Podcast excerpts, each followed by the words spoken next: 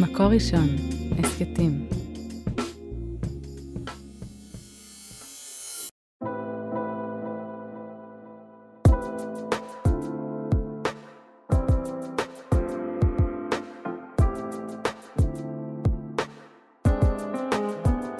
שלום, כאן שירת מלאך בפרק חדש של ההסכת עד האהבה, שלום לכל המאזינים. Uh, היום אנחנו הולכים לדבר על uh, שיטה ממש מעניינת, שבעה שערים לנישואין, ואני מארחת כאן uh, חברה טובה, הדסה מלר בן טולילה. שלום, שלום לכולם. כן, שלום הדסה. הדסה תציג את עצמה, יש לה סיפור חיים מרתק. לפני כן אני אספר שאנחנו חברות כבר, אני חושבת, uh, 17 שנה. ובמפגש הראשון שלנו גילינו שנולדנו באותו יום, באותו, באותו יום ממש, אה, אותו תאריך, אותה שנה, בשתי מקומות שונים בעולם. אז יש משהו בנשמות שלנו שככה התחבר ונשאר עד היום. אבל בואי, תספרי על עצמך קצת, הדסה. אז אה, שלום לכולם, קוראים לי הדסה ואני אה, מנחה קבוצות לקראת פרק ב', וזה באמת מעניין שאני עוסקת בנושא מאוד דומה לשירת. בגלל שנולדנו באותו יום. אז אני מנחה קבוצות, אני מלווה אישית בוואטסאפ לבניית קשר זוגי, ובשנה האחרונה אני גם שדכנית לפרק ב'. ברמה האישית, אני התחתנתי פעם ראשונה בגיל 31, התגרשתי בגיל 32. זה שלח אותי למסע, לנסות להבין מה גורם לנישואים לעבוד, מה גורם לזה לא לעבוד, ובגיל 37 זכיתי להתחתן פעם שנייה עם אלמן עם חמישה ילדים. ונולדה לי בת, והיינו ביחד תקופה קצרה, לצערי אחרי זה הוא נפטר, אז גם התחתנתי עם אלמן בפרק ב' וגם התאלמנתי. אז בעצם, אם שמתם לב, אני יושבת מול מישהי עם כמה זהויות, שעברה רווקות מאוחרת, ועברה גירושין לא פשוטים ומפתיעים, ועברה, ועברה אלמנות אה, כואבת, ומלאת חיים, אנרגיות ו... אה, ביטחון שזה יקרה בפרק ג'.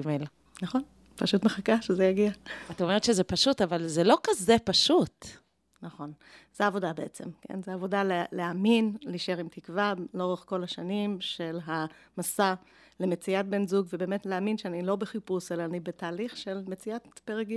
כן, זו מילה שאני למדתי ממך, לא, לא להגיד אה, חיפוש בן זוג, אלא מציאת בן זוג. נכון, כי אני לא רוצה להישאר בחיפוש, אני באמת רוצה להגיע בסופו של דבר למציאה של בן הזוג. כן, ואת כבר הרבה שנים עובדת גם בין שלל הדברים שאת עושה, אבל רצינו להתמקד בשיטה שנקראת שבעה שערים לנישואין.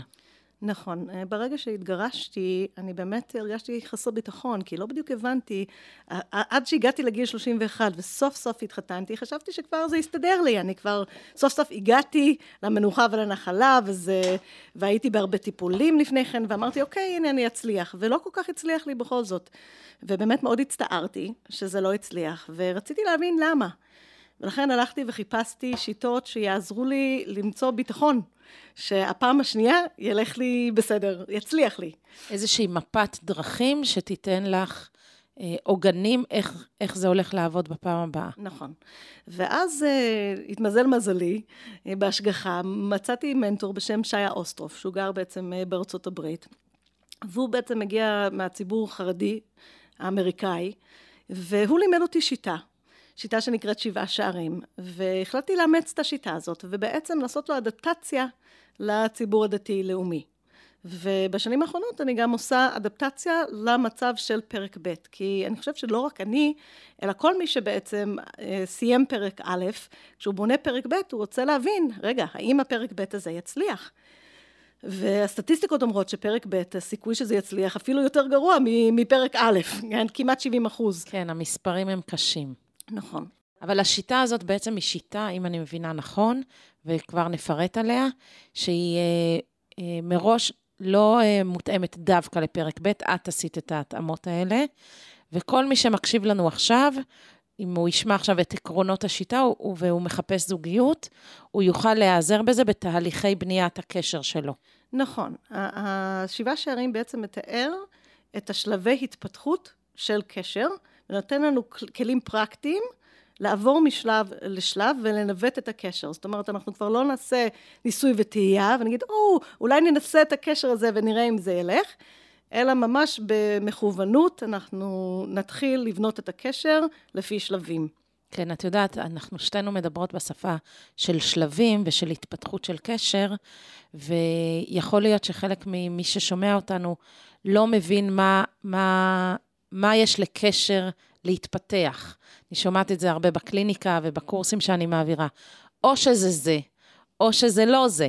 כאילו, אפשר להרגיש בהתחלה כבר, ואולי אפילו אנחנו אמורים להרגיש בהתחלה אם זה זה או לא. זהו, שמניסיוני אני יכולה ככה להגיד גם ברמה האישית, שאת בעלי השני אה, הכרתי בפגישה ראשונה, עכשיו הוא היה אלמן עם חמישה ילדים, ופשוט חשבתי שזה הזוי, לא דמיינתי שאני הולכת להתחתן עם אה, אלמן עם חמישה ילדים. ולקח לי קצת זמן, לקח לי לפחות איזה שמונה פגישות, עד שהרגשתי... המון זמן, כן, חודש. עד שהרגשתי ככה משהו שיש איזשהו קשר. אבל... אני חושבת שהרבה פעמים אנחנו חושבים שאמור להיות הידלקות או התלהבות על ההתחלה. והשיטה של שבעה שערים היא מלמדת משהו אחר. היא מלמדת שהבסיס לקשר הוא בניית אמון. ובניית אמון זה דבר שלוקח זמן. ו... ויש לו שלבים. והרבה פעמים מצאתי שכשיש התלהבות של קשר זה מאוד מאוד נחמד, אבל יש גם הרבה סיכוי שההתלהבות הזאת תרד ותיפול והקשר ייגמר באופן מהיר. ולעומת זה, כשאנחנו מדברים על בניית אמון, קשר שיש בו אמון, יש בו סיכוי לבנות קשר לטווח הרבה יותר ארוך. אבל את בטח מכירה, ואני בטוחה שכל מי ששומע אותנו מיד עולה לו בראש. אבל הנה, הזוג הזה ממש התלהב, ויש להם זוגיות נהדרת, ואיזה כיף זה. ואני באמת חושבת שיש בזה איזו מתיקות מיוחדת, להתחיל קשר כשמשהו מההתחלה עובד. נכון. הלוואי וזה היה קורה בכל קשר, ואני חושבת שבאמת אה, זה כיף, אני מאחלת את זה, שזה יקרה לכל מי שזה כן קורה. רק שמי שלא, מה שמצאתי, גם בעצמי, ויצאתי עם אה, לא מעט דייטים, אה, אני חייבת להגיד שבקריירה שלי של שלוש, שלושת הנגלות של החיפושים, יצאתי עם מעל 400 גברים. וואו, זה להתעלף. אז יש לי ככה את הזכות לדבר על הנושא הזה. בתוך, בתוך כמה זמן בעצם? את אומרת 400 דייטים, אבל זה היה בחיפוש עד גיל 31, עד הנישואין הראשונים, ובין הגירושין לזוגיות פרק ב', ומהרגע ששמוליק, האיש שלך, נפטר, ועד עכשיו. נכון. אז שלוש נגלות של, אה, של חיפושים ו, וניסיון למצוא את בן הזוג. ואנחנו אה, נעשה פודקאסט אה, נפרד, כשתמצאי בעזרת השם את הפרק ג'. אמן, אמן. נספר איך זה קרה. אני מחכה לשמוע, ואני מחכה לשמוע את הפודקאסט הזה כבר. ו... כן, אז אם אני אעשה ממוצע, אז אני חושבת שיצאתי עם בערך 13 לשנה. זאת אומרת שזה לא כל כך הרבה, מדובר על בן אדם, בממוצע בן אדם אחד לחודש. אבל זה בהחלט נותן לך פרספקטיבה. נכון. אז ולכן אני רוצה להגיד שמצאתי שאם אני מצליחה לעבור את הדייט השלישי, אז, אה, אז אז אני מצליחה להתחיל להכיר את המהות של הבן אדם. כן, שזה אני מיד שולחת את כל המאזינים להקשיב לפרק שלנו עם אלגו, על נתונים של אלגו, ואני משאירה אתכם סקרנים. תגלו מה הסטטיסטיקה אומרת, אנשים שמגיעים לדייט שלישי, בכמה אחוזים הם, הם מכפילים את האפשרות להגיע לחתונה. נכון. אז אה, אז באמת מה שראיתי, שאם הבן אדם הוא לא דוחה אותי לגמרי, והוא בעצם, הוא סביר, שווה לתת uh, עוד טיפה מאמץ להגיע מעבר לדייט, או לפחות אל הדייט השלישי, כדי שאני אוכל uh, לפגוש את הבן אדם uh, ברמת עומק קצת יותר גבוהה. וכשאנחנו מדברים על שבעה שערים לנישואין, בואו ניתן ככה איזה... סקירה ממש תמציתית, מה עם שבעה שערים, ואחר כך אולי נתמקד באחד או שניים ב, ביתר עומק. בסדר גמור. אז שלבים הראשונים של שבעה שערים הם בכלל לפני שהולכים לדייט. הרבה אנשים אומרים לי, אה, אני אבוא לליווי אחרי שאני כבר נמצאת בתוך קשר. ואני מסבירה להם רגע אחד, כי כשהתלמיד מוכן, המורה מגיע. זאת אומרת, קודם חשוב מאוד שנעשה הכנה של עצמנו. אז השלב הראשון של שבעה שערים זה התחברות המעגל הפנימי. זאת אומרת, איפה בחיים שלי הרגשתי אמון ושמאמינים בי. אני עובדת על המרחב הפנימי של עצמי, ואיך אני מרגישה ביטחון בתוך המרחב של עצמי. זאת אומרת, כדי ליצור אמון עם מישהו אחר, קודם כל, אני רוצה לחזק את האמון בעצמי.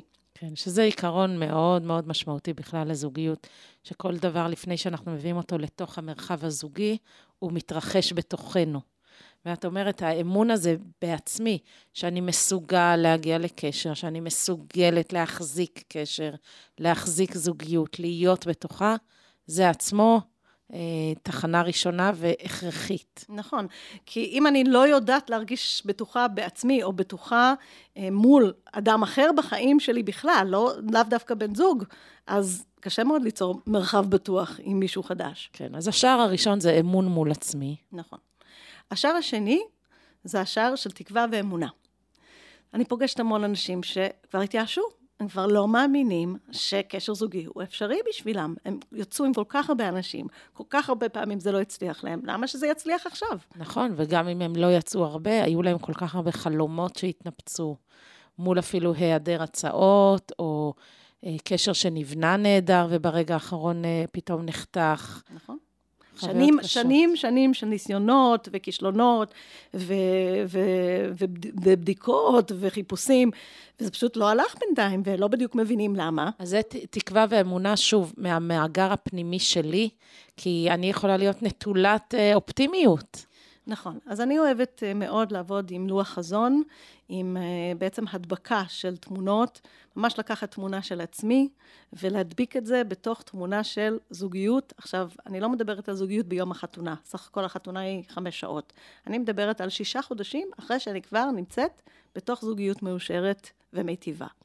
זאת אומרת, לוח חזון אנחנו לא נפרט, אבל זה אה, כלי יצירתי, אפשר, אנשים יכולים לעשות בגוגל לוח חזון, נכון. אבל את ממש מדברת על הדבקה, זאת אומרת, משהו מעשי ופרקטי, לא רק במחשבה, לא רק דמיון מודרך. נכון. למה? כי מצאתי שהרבה פעמים, אחרי שיוצאים עם הרבה הרבה אנשים ולא מצליח, אה, הרצון מתייבש. אה, הרצון ליצור זוגיות מתייבש, אני כבר לא מאמינה בזה, וכשאני יוצרת על ידי הדבקה של התמונה שלי בתוך תמונה רצויה עתידית, אני מתחילה לעורר מחדש את היצר, לעורר מחדש את הרצון, וכשזה מתחיל להיות uh, ככה תמונה שאני רואה מול העיניים, זה מתמלא בצבע, וזה נותן לדמיון שלי את ה... באמת את הפירות, כאילו הוא רואה כבר את הפירות, וזה מתחיל לעזור לתת מודע, להביא אותי אל הדמיון הזה העתידי. אז זה מדהים. אז אמרנו אה, אה, אמון, אמרנו אמונה ואופטימיות ותקווה. השער השלישי? השער השלישי זה כבר לקראת הדייט. השער השלישי נקרא כבוד והערכה, והמטרה של השלב הזה זה לבוא לדייט בעין טובה. זאת אומרת, מה הרגיל? הרגיל הוא אני באה לפגוש מישהו, והדבר הראשון שאני עושה, בודק מה לא בסדר פה. Okay, אוקיי? זה באופן, באופן טבעי. כן, זה הברירת למה זה לא מתאים? בדיוק, למה זה לא ילך? למה אני ממשיכה? כי לא מצאתי למה לא מתאים. אז, אה, אז זה ברירת המחדל. אז אנחנו רוצים לעשות פה קצת אה, שינוי למוח, כדי לבוא לדייט ראשון, לחפש מה יש, ולא את מה שאין. אז בעצם איך אני עושה את זה? אני עושה, בעצם מכינה מראש שני מחמאות שאני רוצה אה, ב- להגיד, להכניס לתוך הדייט הזה. את יודעת, את אומרת מכינה מראש, וכבר אני חושבת אה, על כל האנשים ששומעים אותנו ואומרים, להכין מראש דייט, דייט לא אמור לזרום, פשוט אה, לקרות, מה, זה, זה כמו רעיון עבודה שאני מתכונן אליו, רק בהיבט אחר. כל ההכנה הזאת, היא לא הופכת את זה להיות יותר מאולצת ויותר, מפגש יותר מנוכר? תראו, מניסיוני, כשאני באה מוכנה, אני עם יותר ביטחון, ואז אני יותר זורמת. אז uh, אני מעדיפה להתכונן. זה לא אומר שכל מה שתכננתי אני עושה בדייט, זאת אומרת, אני גם זורמת עם השיחה שקורית, אבל לפחות אני באה מראש עם שני דברים חיוביים להכניס לשיחה. וכשהפוקוס שלי הולך לחיובי, המוח שלנו לא מסוגל לחשוב בבת אחת גם על החיובי וגם השלילי. אז אני בוחרת לכוון את המוח שלי לכיוון לראות את מה שיש. ניתן דוגמה איך בעצם מכינים את המחמאות. למשל, אם אני לא מכירה את הבן אדם, איך בכלל מכינים מחמאות. אז נגיד, למשל, אני יודעת שהבן אדם עלה לארץ, מה אני יכולה לדעת עליו? יכול לדעת שהוא אמיץ, שהוא נחוש בדעתו, שהוא מגשים חלומות, אוקיי? אז כשאני מכינה את המחמאות מראש, אני מסתכלת איזה עובדות אני יודעת על הבן אדם הזה, ומה אני יכולה ללמוד עליו בעקבות העובדות האלה שאני יודעת עליו. זה מאוד מעניין, בעצם מתרגלים את הנפש עוד מראש. להסתכל כמו פאזל שיש בו אה, חלקים חסרים, אז לא להסתכל על החסר, אלא מראש להסתכל על היש. נכון. ממש לכוון את המבט וליצור איזו תנועה נפשית שרואה את היש. נכון. ולא רק זה, לתקשר את זה. כן, לתקשר את זה לבן אדם השני, כי המטרה שלנו היא באמת לראות את הבן אדם. הרי כולנו רוצים שיראו אותנו ויעריכו אותנו.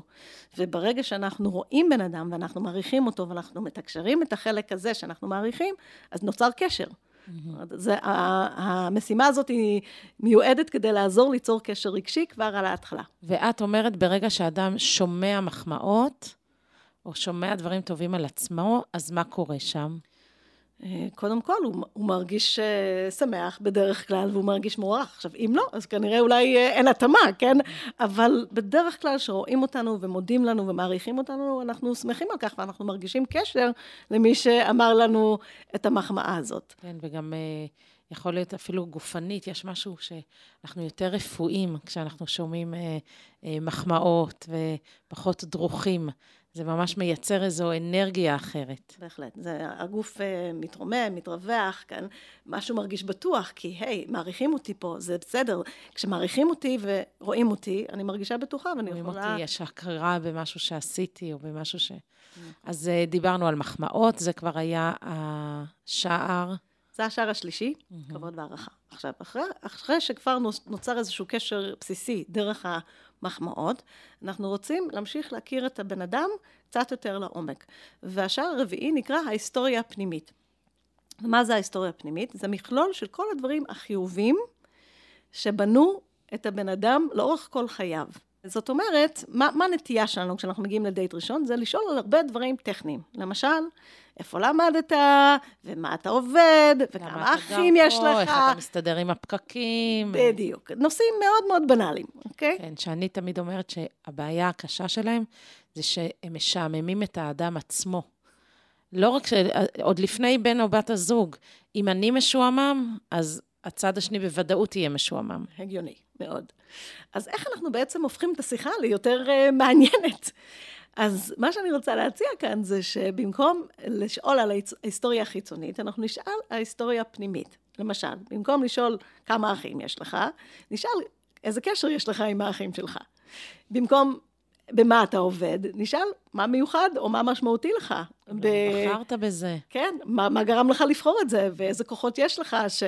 שבאים לידי ביטוי בעבודה בדיוק. ובעיסוק או בתחביב. בדיוק. אז אה, צריך, כדאי לשים לב שהשאלות האלה הן שאלות יותר פתוחות, יש להן יותר מתשובה אחת, וגם הם נוגעים באמת בחוויה של האדם, ולא רק בעובדות. אולי גם היסטוריה פנימית זה לא רק שאלות, אלא זה האופן שאני מתווך את עצמי. זאת אומרת, שאני מספרת למה אני בחרתי להיות uh, יועצת ומלווה מבקשי זוגיות, אז אני יכולה להגיד דברים טכניים, ואני יכולה לספר את ההיסטוריה הפנימית שלי. נכון, אז לכן כדאי להיות מודעים להבדל בין ההיסטוריה החיצונית העובדתית לבין uh, מה, מה שבאמת uh, חשוב לי. כן, שזה ממש השלב שבמודל שאני מלמדת אותו, שנקרא מודל הקשתות, אז זה שלב של העמקת הקשר.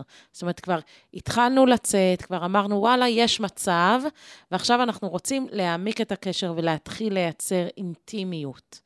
נכון, באמת ההיסטוריה הפנימית יוצרת יותר אינטימיות, אבל אני רוצה להגיד שאפילו לפני, אפילו בשלבים הראשונים של שלושת הדייטים הראשונים, עדיין זה כדאי לשים לב שאני שואלת שאלות שנותנים לי יותר אה, אינפורמציה רגשית לגבי הבן אדם, ולא רק אינפורמציה עובדתית. וזה משהו שאפשר לתרגל אותו, גם אפשר לתרגל אותו במערכות יחסים אחרות. הרי גם כשאנחנו מגיעים ביום-יום שלנו לעבודה או למפגש משפחתי, שואלים אותנו מה שלומנו, ואנחנו יכולים להגיד את הדברים העובדתיים, ואנחנו יכולים להיכנס יותר פנימה. נכון. למשל, אם מישהו נסע לאיזשהו מקום, לאיזשהו טיול, אז במקום רק לשאול איפה היית, אני יכולה לשאול מה היה מיוחד לך בזה, מה למדת מזה. אני יכולה לשאול את השאלות היותר מעמיקות. עכשיו, אחד הדברים שחשובים פה, במיוחד בהקשר של פרק ב', אבל גם בכלל קשרים של אנשים שהם יותר אה, מבוגרים, ויש להם היסטוריה מאוד ארוכה בחיים שלהם. הנטיית לב היא, היא לספר מה שקורה לי עכשיו, את האתגרים שיש לי עכשיו בפגישות ראשונות. Mm. עכשיו, מה קורה לנו אם מישהו מספר לנו על כל האתגרים בחייו? האם זה מקרב או זה... מכווץ. מכווץ, או מרחיק. הצ... יש לי את הצרות שלי, מה אני צריכה גם את שלך? כן, זה יותר מדי, זה יותר מדי אינפורמציה לשמוע על כל האתגרים והקשיים של הבן אדם בחייו. זה לא שהבן אדם הזה לא יודע להכיל אותי, אולי אחרי חמש פגישות הוא ישמח לשמוע את האינפורמציה הזאת, אבל בפגישות הראשונות מאוד מאוד חשוב להישאר בלספר סיפורים על הכוחות שלי, על הדברים המיוחדים שיש בי, על, ה, אה, על החלומות שלי אפשר לספר. זאת אומרת, ממש לשים לב שאני מספרת על הדברים החיוביים בחיי, קודם כל. לאחר מכן, בשלב של העמקה של קשר, אני יכולה אולי לשתף יותר על הפגיעויות שלי. אבל מה שההיסטוריה הפנימית מאפשרת לי, זה לגלות יותר על החוויות של האדם, על חוויות שלו בילדות, בנערות, והשאיפות שלו לעתיד, לכל אורך חייו, ולא רק מה שקורה לו עכשיו, נניח המצב אחרי הגירושין או ההתאלמנות. כן, אז אה, ספציפית לפרק ב', או בכלל למישהו שעמוס בחייו אה, מגיע עם איזה עומס לתוך, אה, לתוך קשר. נכון, למשל, אה, מצב הבריאות שלי, את מי זה מעניין בדייט ראשון? כן, או אם אני בין לא... עבודות, או שלא טוב לי בדירת שותפים. דברים ממש שקורים על בסיס יומיומי. נכון. בואו נעבור לשער הבא. אז השער הבא זה הנושא, אחרי שאנחנו באמת אה, מדברים על ההיסטוריה הפנימית, וזה באמת לוקח כמה פגישות, זאת אומרת, אני לא חושבת שההיסטוריה הפנימית מגלים אותה בפגישה אחת, וחשוב כמובן גם ליצור חוויות משותפות בזמן הזה של תחילת הקשר. לאחר מכן, אנחנו לפחות עד אחרי חמש פגישות, משהו בסגנון הזה.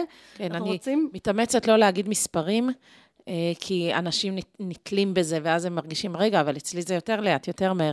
הקצב, החיבור לקצב הפנימי של כל אחד הוא מאוד מאוד משמעותי. ואחרי השלב הראשוני, שאולי למישהי אחד זה לוקח חודשיים, ולמישהו אחר זה לוקח שלושה, ולמישהו אחר שבועיים. מסכימה, זה בסדר גמור. מסכימה. כשמרגישים שזה נכון אה, להעמיק קצת יותר בקשר. ו...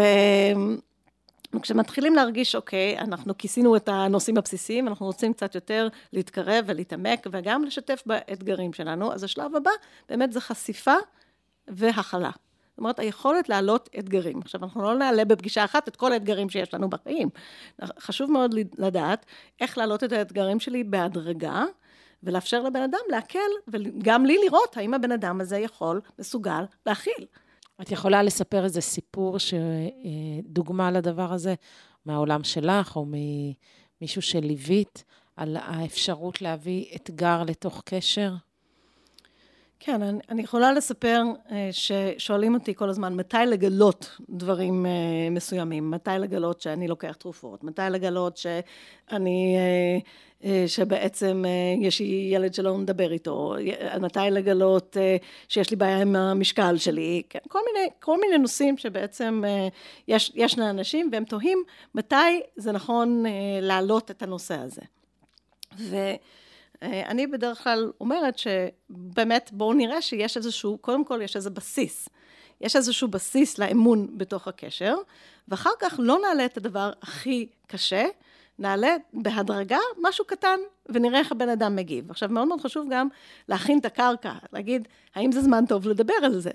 זה, כן? ההזמנה לשיח זה מאוד חשוב. נכון. אם אני, יש לי מחר מבחן, ואני בתקופת מבחנים מאוד עמוסה, אז עכשיו שיחת, אה, אה, לא רוצה להגיד יחסנו לאן, אבל אה, שיחה קשה או שיחה כבדה, זה משהו שאולי אני לא מסוגלת להכיל כרגע. נכון. אז מאוד חשוב לבדוק שמי שיושב מולי, הוא פנוי להקשיב למה שיש לי להגיד כרגע. כן.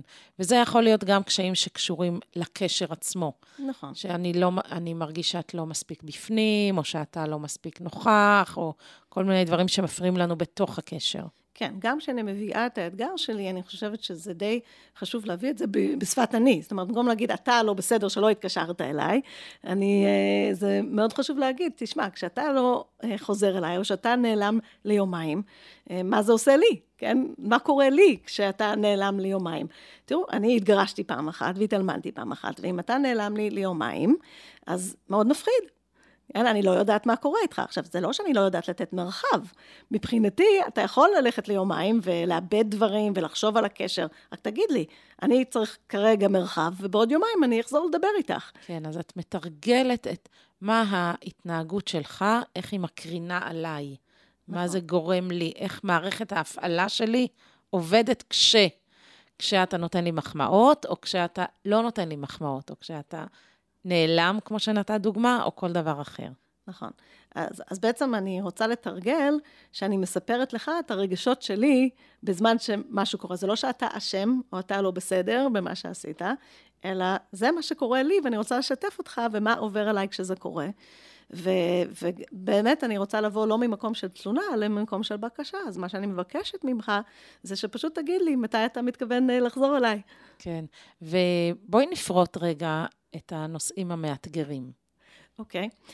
אז uh, באמת אחד הדברים שקורים זה שכל הנושאים שלא נלמדים בבית הספר, הרבה פעמים קשה לנו להעלות אותם על השולחן. אה, ואז... למשל? למשל כסף, למשל מיניות, למשל ההתמודדות... אני אומרת, מין ומאני. כן.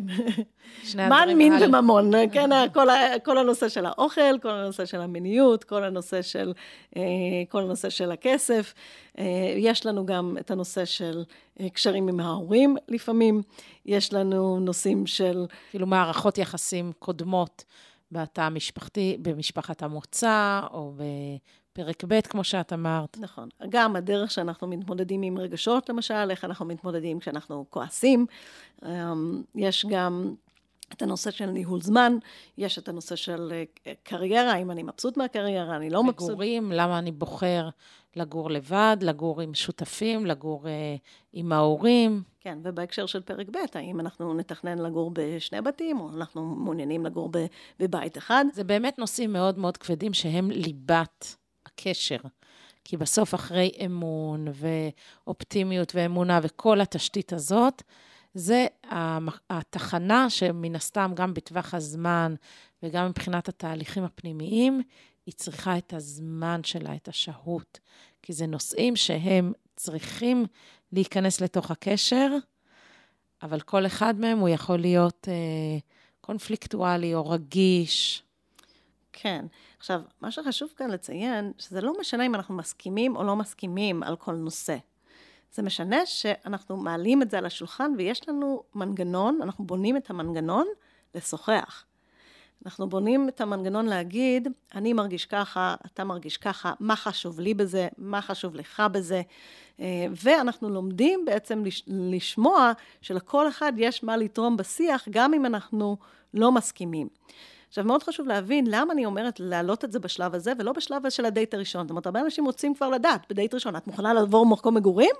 אה, כן. אפילו אומרים התניה כזאת, בוא ניישר קו. כי אם אתה לא מוכן לעבור, או לא מוכן לגור באזור המרכז, או לא משנה מה, אז ממילא זה לא רלוונטי. נכון, אז אפילו לא מתחילים לצאת. עכשיו, זה, זה באמת די בעייתי, כי אם אתה לא מכיר בן אדם, למה שתעבור דירה בשבילו? זה באמת לא הגיוני, הדבר הזה. אני חייבת להגיד ברמה האישית שאני, כשהתחתנתי בפרק ב', גרתי באפרת, ובסופו של דבר התחתנתי עם אלמן עם חמישה ילדים שגר ברמת הגולן. נכון. ובאמת עזבתי את הכל, עזבתי את החברים, את המשפחה, את הקריירה שלי, עצרתי, ובחרתי. אה, לקחת אה, משפחה שלמה עליי ולעבור לרמת הגולן, ו, וקיבלתי את המתנה של חיי, בסופו של דבר יש לי ילדה, אני אימא. כן. וזה היה... זכית בזוגיות מדהימה. זכיתי בזוגיות מאוד מיוחדת, וזו הייתה בחירה. זו הייתה בחירה מאוד משמעותית בחיי. אבל את אומרת, אם זה היה התניה מראש, אז את אומרת, רגע, מי אומר שמראש הוא היה אומר, אבל רק אם אתה גורי בגולן? אה, נכון, אני, אם, היית, אם הייתה לי התניה כזאת, אז לא היינו בסופו של דבר מתחתנים. Mm-hmm. אבל הדבר המרכזי הוא שלא דיברנו על זה בפגישות הראשונות. דיברנו רק על זה רק אחרי שהיה בינינו קשר משמעותי. Mm-hmm. וזה ההבדל בין לשאול, האם אני יכולה לגור במקום אחר, לבין איך אנחנו נמצא פתרון לאתגר הזה. ואיך זה משהו שאנחנו יכולים לדבר עליו רק אחרי שיש לנו קשר ויש לנו קשר בנוי והכלי של הקשר. יש לנו מוטיבציה להתאמץ בשביל האיך הזה, כי האיך הזה חייב להיות יצירתי ודורש ומאת, ומאתגר, האיך. כן. אבל אם יש לי סיבה, אז אני מוכנה לבוא לקראת. כן, אם יש לי סיבה, אז אנחנו כבר לא מדברים על הדרך שלי או הדרך שלך, אנחנו מוצאים את הפתרון השלישי, שהוא בעצם הדרך שלנו. כן, אז זה ממש אה, העמקה של התשתית הזוגית. כן, אז אנחנו כבר מגיעים לקבלת החלטה אחרי כל הדבר הזה. כן, אני חושבת שאחרי כל הדבר הזה, אני חושבת שיש עוד דבר שהוא חשוב ברמה של, אה, בשלב של מעבר מאני לאנחנו, זה היכרות עם הסביבה. זאת אומרת, חשוב מאוד, כן, שהבן או בת הזוג יפגשו חברים שלנו, משפחה שלנו, לא את כל החברים שלנו, אבל לפחות נציגות של... שזה שער בפני עצמו? זה חלק מהנושא של מאני לאנחנו, ששם אנחנו מעלים את כל הנושאים שיכולים להיות קונפלקטואליים פוטנציאלית, וגם אנחנו בשלב הזה כבר מתחילים לאפשר לאנשים אחרים לראות אותנו כזוג, mm. ולקבל את המשוב שלהם. כן, ולבנות את הזהות הזוגית שלנו. נכון. כי כשאני יושבת בשולחן שבת עם המשפחה שלך, או אתה מביא אותי, אה, אני מביאה אותך לחברים שלי, רואים אותנו כזוג, אני מקבלת איזו רפלקציה מבחוץ, אני רואה מה יוצא מאיתנו כשאנחנו מתנהלים כזוג. כן. אז זה נותן עוד נדבך, וזה מאפשר לנו להבין מי אנחנו כזוג, פתאום רואים אותנו מבחוץ. ועוד אחד אה, מצד שני, אם למשל יש התנגדויות של המשפחה, זה לא אומר שחייבים להקשיב להם, אבל לפחות זה דגל, זה איזשהו דגל אדום שאולי כדאי לשים לב. אני יכולה לתת דוגמה גם מהחיים שלי, שלמשל אה, באקס שלי, בגרוש שלי, הוא היה לו אקס חברים. זאת אומרת, היה לו אנשים שהיו פעם חברים שלו, ואז אה, הם כבר לא מדברים איתו. עכשיו, זה משהו שהייתי צריכה לשים לב אליו. בן אדם שיש לו אקס חברים, צריך לשים לב, זה לא דבר נורמלי. ו... וצריך להבין למה זה קורה, ו- ולהתייחס לנושא הזה. כן, בואי נסיים ככה את השערים שלנו. אז זהו, ברגע שיש, אה, מרגישים, אנחנו עוברים מהשלב של אני, מבינים שאנחנו הופכים מאני לאנחנו, אז אנחנו עושים שיקול דעת. אנחנו עושים שיקול דעת, מהם הדברים שטובים לי פה בקשר הזה, ושהם, אה, מה, מה הולך להיות לי הרווח של... כך את קוראת לשער השישי? שיקול דעת? אנחנו, אני חושבת שאנחנו כבר, אה, יש לנו חשיפה והכלה, אה, שכחנו שער אחד. שכחנו שער אחד שזה האכפתיות. השער של האכפתיות זה בין, אה, זה בין הנושא של חשיפה והכלה, זה לבדוק שהבן אדם, אחרי שהוא שמע את האתגרים שלי, לא פוגע בי באמצעות האתגרים שלי, אלא הוא מסוגל לאהוב אותי ולהכיל אותי, גם עם הכוחות שלי וגם עם האתגרים שלי, ולעודד אותי לצמוח שם, ולא לפגוע בי בעקבות הפגיעות שלי. פתחתי, פתחתי את uh, נקודות החולשה שלי, והאם אתה עבורי משאב של כוח במקומות האלה, או עוד אתגר. בדיוק. ואם אני חסרת ביטחון ואתה מעצים אותי ואני צומחת בזכות הקשר, או שבנוכחות שלך או בנוכחות שלך, אני מרגיש עוד יותר חסר ביטחון ועוד יותר קטן, ואת משתמשת בזה נגדי. בדיוק. אתה משתמש בזה. כן. Mm-hmm. אז בשלב הזה אני הייתי רוצה גם לראות שיש מחוות, כאילו ש, שהבן אדם כן מסוגל אה, לתת לי מחמאות על האתגרים, לעזור לי, לעודד אותי, להאמין בי, mm-hmm. ו, וגם אה, גם לתת אה, כל מיני סוגים של, של מחוות, אם זה מתנות ואם זה, זה מחמאות, באמת שאנחנו רואים את היכולת לעודד אחד את השני בנקודה כן, הזאת. אני רק רוצה להגיד שכל זה זה למידה. לוקח לנו זמן ללמוד מה המחוות שמוערכות, ומה הצרכים שלי. זה ממש לנחות במדינה שקוראים לה קשר, ואני אומרת את זה בכוונה גם לאט, כדי שכל המאזינים ידעו שזה תהליך ארוך, שהוא מתחיל בשלב של בניית הקשר, והוא ממשיך לאורך כל החיים. זאת אומרת, להגיע לשער של קבלת ההחלטה, זה לא שהכל צריך להיות אה, בשל ב-100% ומלוטש. נכון, אנחנו לומדים את המערכת ההפעלה אחד של השני, וזה לוקח זמן, וזה תהליך אה, של כל החיים בסופו של דבר, אבל זה כן נותן את אותותיו בזמן של היציאה. ו... ואני רוצה להגיד שכשאני מגיעה להחלטה, בסופו של דבר, אין... אני מה... אוהבת הגדרות. איך את קוראת לשער האחרון? השער האחרון זה קבלת ההחלטה, כן? וההחלטה של אירוסין, אני, באמת חשוב להבין שאירוסין זה לא פתאום הפתעה, שרק עושים הפתעה ועושים את הטבעת. זה החלטה פנימית. זו החלטה פנימית שאני מוכנה, אני מכירה את הכוחות שלך, אני מכירה את הפגיעות שלך, ואני בוחרת להיות איתך. זאת אומרת, אני לא מתפשרת על חתונה, ואני לא רוצה שאף אחד יעמוד מתחת לחופה ולהגיד, אני התפשרתי. לא? כן, לא היה לי ברירה, בגלל גילי, בגלל מצבי, בגלל הסטטוס, בגלל הקשיים שלי, בגלל הייאוש שלי, אז טוב, נו, מה לעשות, אין טוב ממנה. בדיוק. אין אז... טובה ממנה, אין טובה ממנה, או אין טוב ממנו. אז כאילו. זהו, אני לא רוצה לשאוף לקשר שהוא ממלא חלל, והוא מסמן וי, התחתנתי, אלא הפוך, אני רוצה זוגיות שבשלה ומיטיבה, ושהיא הולכת להיות משאב לכל אורך חיי. זו הזוגיות שאני לפחות שואפת אליו, וכשאני מקבלת את ההחלטה, עדיין אני אקבל החלטה שזה לא 100 אחוז, שזה זה, בעצם, אם יש לי 80 אחוז, רוב הדברים פה הם דברים שמיטיבים איתי. ושאני יכולה לבנות איתם, ויש לי פרטנר לעבודה ולצמיחה ולגדילה. רוב הדברים, ואני אוהבת גם להגיד שרוב הזמן.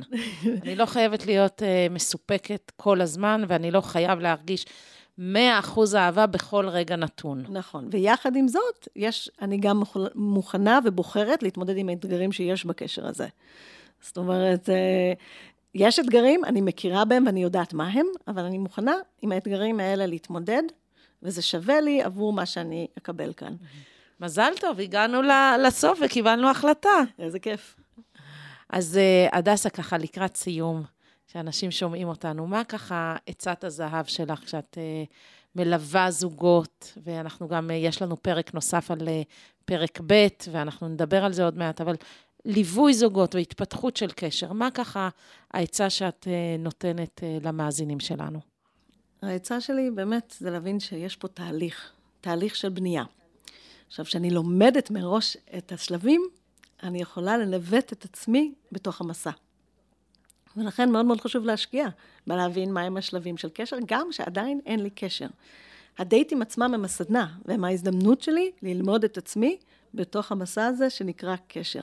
ולפעמים זה לוקח יותר מקשר אחד. וזה את עושה באמת, הליווי הזה גם באופן פרטני וגם באופן של ליווי קבוצתי. כן. כן, אני גם מלמדת את הסדנה של שבעה שערים בתוך סדנה של יומיים, סדנה קצרה, ואני גם מלווה אנשים באופן אישי בתוך השלבים של הקשר. כן. אז אה, חברים, אני כל כך uh, מתחברת לעצה הזאת, הביטוי תהליך בניית קשר, זה, זה ביטוי שאני כל כך uh, אוהבת אותו, ו... אה, מפנה לו מקום. יש כאן שלבים ויש כאן התפתחות ויש כאן גוף ידע שאפשר ממש להשתכלל בתוכו ולהגיע לקשרים ממקום אה, בטוח ורוצה ויודע ולומד תוך כדי.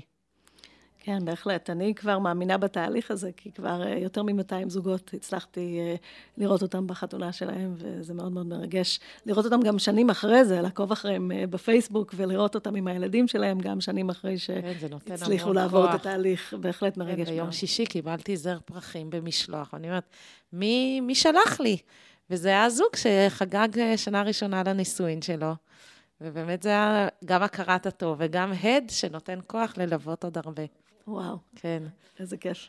תודה, הדסה. תודה לכם, המאזינים. ותודה לאוהד רובינשטיין על ההקלטה והסאונד, וליהודי טל ועדי שלם רבינוביץ' על ההפקה והעריכה. את הפרק הזה וגם את שאר פרקי הסדרה והסכתים רבים נוספים תוכלו למצוא באתר של מקור ראשון ובכל פלטפורמות ההסכתים האחרים. מקור ראשון, הסכתים.